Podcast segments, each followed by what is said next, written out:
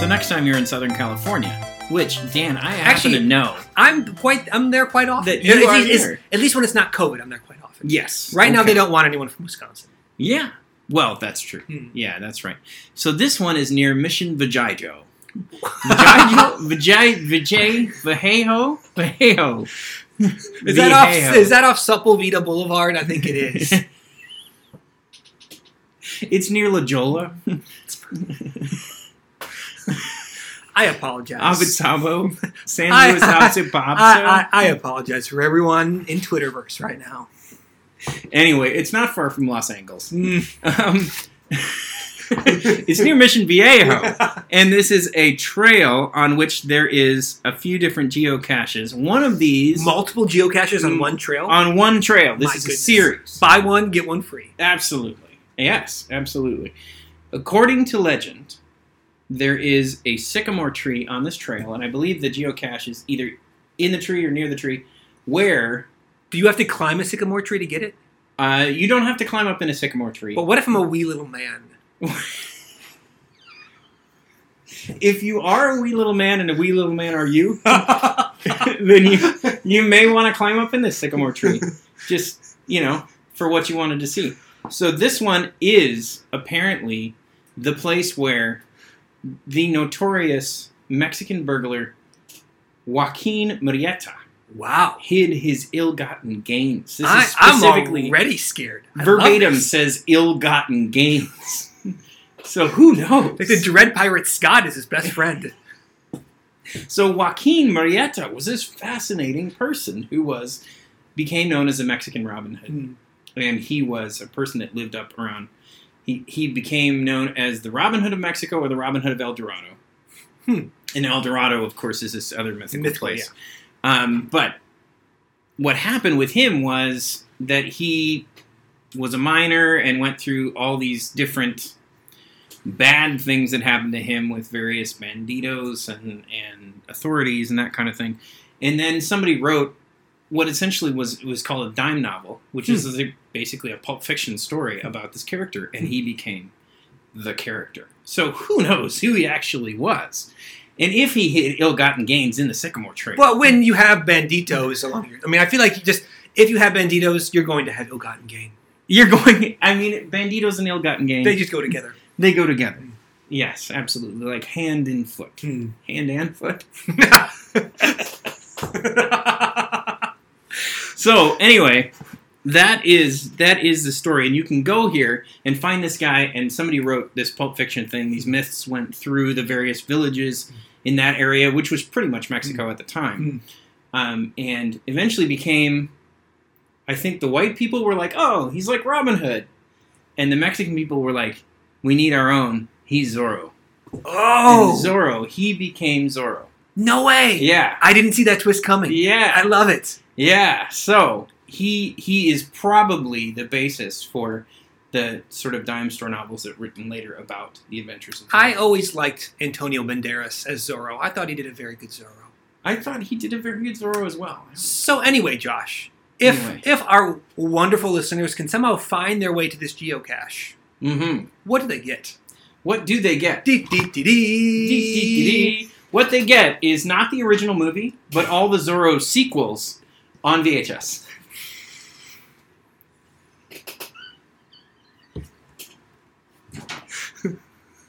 so I happen to have gently used VHSs of Zorro 2 through 5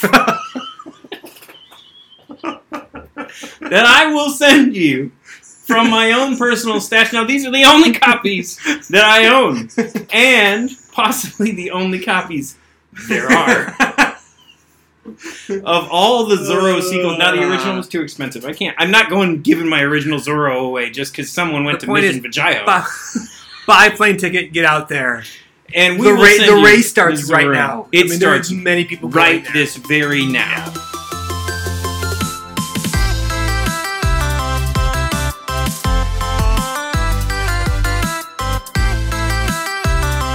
In the days of King Herod, king of Judea, there was a priest named Zechariah of the division of Abijah, and he had a wife from the daughters of Aaron, and her name was Elizabeth. And they were both righteous before God, walking blamelessly in all the commandments and statutes of the Lord. But they had no children, because Elizabeth was barren, and both were advanced in years. Do you know what we're talking about today, Josh? We're talking about Advent. It is Advent. It's the first week of Advent. Week of- Doesn't that warm your heart a little bit? It does. I love Advent. Here are the bells. There are some bells. Look at the bells. Oh, is that Carol of the Bells? As rendered by me. Josh is a triple threat: looks, humor, and singing. It's really quite amazing And to be singing. in here. I am the Zorro of oh. geocaching. but if, if if anything, I feel like sets the stage for Advent. It's this topic: barrenness and virginity. Doesn't Yeah. that just get you in the Advent spirit? Absolutely, my friend. And the question is, why are we talking about that? And the reason is today we are talking about Elizabeth, who is the mother of John the Baptist, and Mary, who is the mother of Jesus. And the question I want to ask is, why on earth does Matthew and Luke so prominently feature a barren woman and a virgin at the beginning of their story? That seems a bit odd, doesn't it? yes, and I've never even thought of it until now. and That's why we're here. Correct, exactly. Awesome. So let's just take a quick walk around Scripture and look at barrenness for a second. There are many, many important stories that hinge on a wife who was barren and wanted desperately to have kids. And so, for instance, we have Sarah in Genesis 11. We have Rebecca in Genesis 25. We have Rachel in Genesis 29. We have Hannah in Samuel 1. And not only that, I was also pondering this, and you can correct me if I'm wrong. You have another woman who's barren, or not technically barren, but as good as, and it's Naomi in the book of Ruth. And so, if you can, if you can, if you consider her plight, I think I think the Bible is actually developing as her story as one who's barren because she has to go into Moab because of a famine in Israel, and there her two sons die along with her husband. And so here is a woman who, while she's had sons, no longer has sons. She has no capacity to have sons. And the storyline is driven along by this question of what's going to happen to this woman who can no longer produce children of her own. Hmm. And so, across the Old Testament and then into the New Testament, you see this theme of barrenness popping up again and again. And so, be, before we jump too far into this, if you're listening and you struggle with fertility, please know that we, like Josh and I, both totally get it. We have good friends. Uh, we, we know lots of people who have also struggled. And God, I just want to say God is with you. Hmm. Um, but as we talk about barrenness and even virginity, the first thing we need to do is talk about social context because the Bible's context is not our context, and the Bible's culture is not our culture. And the way we think about sexuality, the way we think about family in the 21st century, is very different than the way the Bible thought about family in the first century. And so let's just face the fact that the youngest parts of the Bible are like 2,000 years old which means that whatever family Jesus was born into, and whatever family system John the Baptist was born into, it's certainly not a family system that looks anything like our family system. And so, if we think about marriage, for instance, in the 21st century, we have this idealization of love. Like, marriage is an institution of love. In the ancient world, especially in ancient Judea, like, love was included in marriage, but that was not the purpose of marriage Mhm. the purpose of marriage was family. It was all about producing generations who produce generations who produce generations. And there were some fairly strict, like, gender roles. And so men worked in the field, they provided and they protected for their family. And women were valued in some ways based on their capacity to have children. And so let's just consider, for instance, the story of the woman at the well in John chapter 4. She's had multiple husbands, and there are some very good scholars who say that she it's not that this woman somehow was unfaithful to all of her husbands. Right. Chances are Yeah. she couldn't have kids. Hmm. And so husband after husband would divorce her her. because Yeah. that that that was that was your function, that was your role, that was one of your main identities Mm. in the first century. And again, instead of casting shame or judgment on that culture, let's just let it exist for what it is. Mhm. It's not our Mhm. culture, but it, it does have some value. And again, that's not to say that the Bible validates that culture more than it validates our culture. They both just exist alongside of each other. But let's just put ourselves, for instance, in Elizabeth's shoes. Like she's unable to have kids, and therefore her role as a wife is in question, her role in society is in question, her role in history is even in question because she's not able to have children who will remember her. And with this, I think we can begin to talk about barrenness as a, a theme in scripture that really needs to be wrestled with. I think Luke, especially intentionally, begins his gospel with this, this question of what, what does God do when he is confronted with a scenario where life cannot happen? So let's just let's just ask ourselves about the first barrenness story which isn't about any person in specific, it's about God's creation. I would say that in terms of the theme of barrenness, we need to understand Genesis chapter 1. Because God in Genesis 1 is all about creating a world that is capable of producing generations of humans that can produce another generation of humans that can produce another generation of humans. It's all about creating a world where life and beauty can flourish. But if you look at Genesis 1, 2, and 3, like the world is tohu vavohu. Like it's it's warp, it's waste, it's empty, it's void. It's not a place at Mhm. all that Mhm. can produce the type of life that God wants to see in His and good so world. we'll start reading there. Yeah. And stop at Luke. Anyway, yes, they, go so, ahead. Open so, your Bibles. Just so you know, I hope you're here for the next 36 hours. So open your Bibles, King James only, and here we go. Absolutely. In the King James Hebrew. yes. Yes. And so th- this is really important because I, I think that Genesis 1 is talking about barrenness. And that means that we always need to understand this theme in relationship to creation slash new creation. And this, this is one of the, the story arcs that we see in the Old Testament that God is capable, whether it's creating a, a, a world of beauty out of a world that's barren, or creating life in a family that has, doesn't have any kids. This is what God is up to in the world. It's almost as if his favorite people, his favorite muses, are those things that aren't capable of producing life in themselves. It's as if Mhm. God has so much life in himself that he can't help but to just want to give and give and give life, life, life. That's what God is about. And I think we we can only properly understand the beginning of Matthew and the beginning of Luke, especially the stories of Martha and Mary, when we understand the relationship between barrenness, creation, and new creation. Because I hope you know this, Josh. I'm not necessarily a scientist, but I, I know, I know, I don't have my white coat on, Sheesh. Fudging the resume. but I, I do know two things to be scientifically true. That there are two types. Lay 'em of- on me. Yes, I know. There Are, Absolutely. there, there are two types of people who cannot have kids. Mm. I know, right? You you are wondering where I'm going. Whoa. The answer is not Robin Hood or Banditos. Don't worry. No, no, no, no. Or zero. Or, or Zorro. Yeah. So I, I, I know this that women post menopause cannot have kids. And that women, before they've ever known a man, let's say, cannot have kids. And so these are Hey, third category. Men. Josh. well, you got me. I had You to fill it out. me. You know. Unless you've watched the Arnold Schwarzenegger movie, Ju- is it Junior? Isn't that the one, the Arnold Yes. Schwarzenegger movie where he Yes. actually somehow gets pregnant? Yeah. That's a that's a wild one. That's a weird time for Arnold. Actually, when it Yeah. comes to the season of Advent, I really enjoy watching Arnold Schwarzenegger movies. I do all the time. Jingle Yeah. all the way. Are you kidding me? Yep. It is delightful. And hear the lamentations of the women. yeah.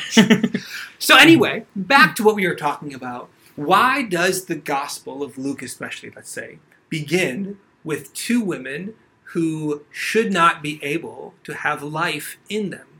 It's because that's the story of what God is doing in the world. He is capable of putting life in the very places where you never expected it to be. And so I, I like to think of it this way: when, when you when you when you see Elizabeth, who only ever wanted a child, suddenly get pregnant, when you see Mary, who suddenly finds herself pregnant, even though she's she's never been married to Joseph yet, she's never had sex before. It's almost as if you should hear in the back of your mind, like there's this phrase that uh, is in the Chronicles of Narnia, like Aslan is on the move, like something something is happening. God is doing something to put put life, not just not just into Elizabeth or or Mary. He's doing something to fundamentally infuse his creation with his life. And in, in, in a creation where joy and beauty and truth and goodness was beginning to wane, God is at work doing something new. And so you could say Mary and Elizabeth, in some small way, are like microcosms of what God wants to do in His good world. It's about, it's not just about a, a miracle happening for Elizabeth, it's about new creation happening again in God's world. And I, I would even say, Josh, that these stories aren't just about neat historical facts that Luke thinks are pretty keen and so he wants to record them. These these stories are meant for us. And so let's just consider like Advent. Is, is Advent a a positive experience for most people? Is the Christmas season a positive experience for most people? What do you think, Josh? Mm. Well, I think uh, it's it's a polarized experience. Mm. Um, I would say for most people, in my experience, I've met very few people who were like, hmm, Yeah. Christmas, whatever. Yeah. Um, people are like, you know, suckers for it. Mhm. Amy Grant comes out. They have their, you know, Christmas lights up already. yeah. Do you have your Christmas This lights guy up? right here. Are you serious? This guy right here. I here. can't be on the podcast anymore. I know. I understand that. I understand that. I feel, I if you need to go, I get. all, all, all I know is my house is not bedazzled. At least not yet. I don't Yeah. know. This is my first year owning a home, and I'm trying to figure out if I actually want to go through the hassle of putting up Christmas lights. You've been away from home for like two Am, hours. am I anathema if Tiffany I don't? Could be right at it. oh, I. right now. Hmm, that's an interesting. she could be. She could be. Yes. Well, there you go. House owner. Hmm, House owner. Christmas lights. Big question. hmm. Big question. But Di- divisive question. divisive question, polarizing question. Mm. Um, for me, for me, I will say the Michael W. Smith vintage Christmas stuff comes out right as my kids are counting out their trick or treat candy. Pretty much. Michael Like- W. Smith has vintage stuff come out. No, out of my Oh, out of your closet! of my I closet. thought you like meant like Michael W. Smith re-releases all of his stuff Of course he again. does. He does all the time. You've got to be familiar with his catalog. It's mostly Oh. like mostly like reflecting on his greatest hits. Mm. Um, it's great marketing. Mhm. Anyway, so I am a very Christmassy guy. Yeah. Bottom line. But on the other pole are people who hate it Mhm. and who drink their way through the holiday. Yeah. And so I would say, yeah, it's like that. Like I don't, not a lot of people who like sort of shrug. I, I think there are lots of people, maybe even some people listening, who, when they think of Christmas, they think of their alcoholic uncle or their grandpa's, you know, inappropriate jokes or their their cousin who's just angry at that, you know, political party, and it just becomes a a drudge through the holiday season because you know that it's not going to live up to your expectations. Your family members are going to do obnoxious things. Your kids are going to be ungrateful. Your spouse is not going to be helpful. You know, you got to put up the Christmas lights alone, whatever it might be.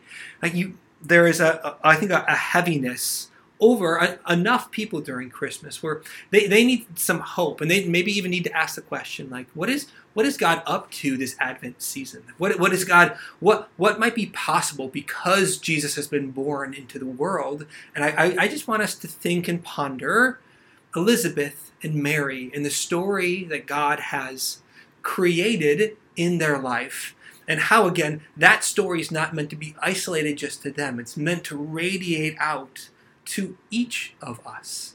In lives where there, there's no hope god wants to infuse it with hope.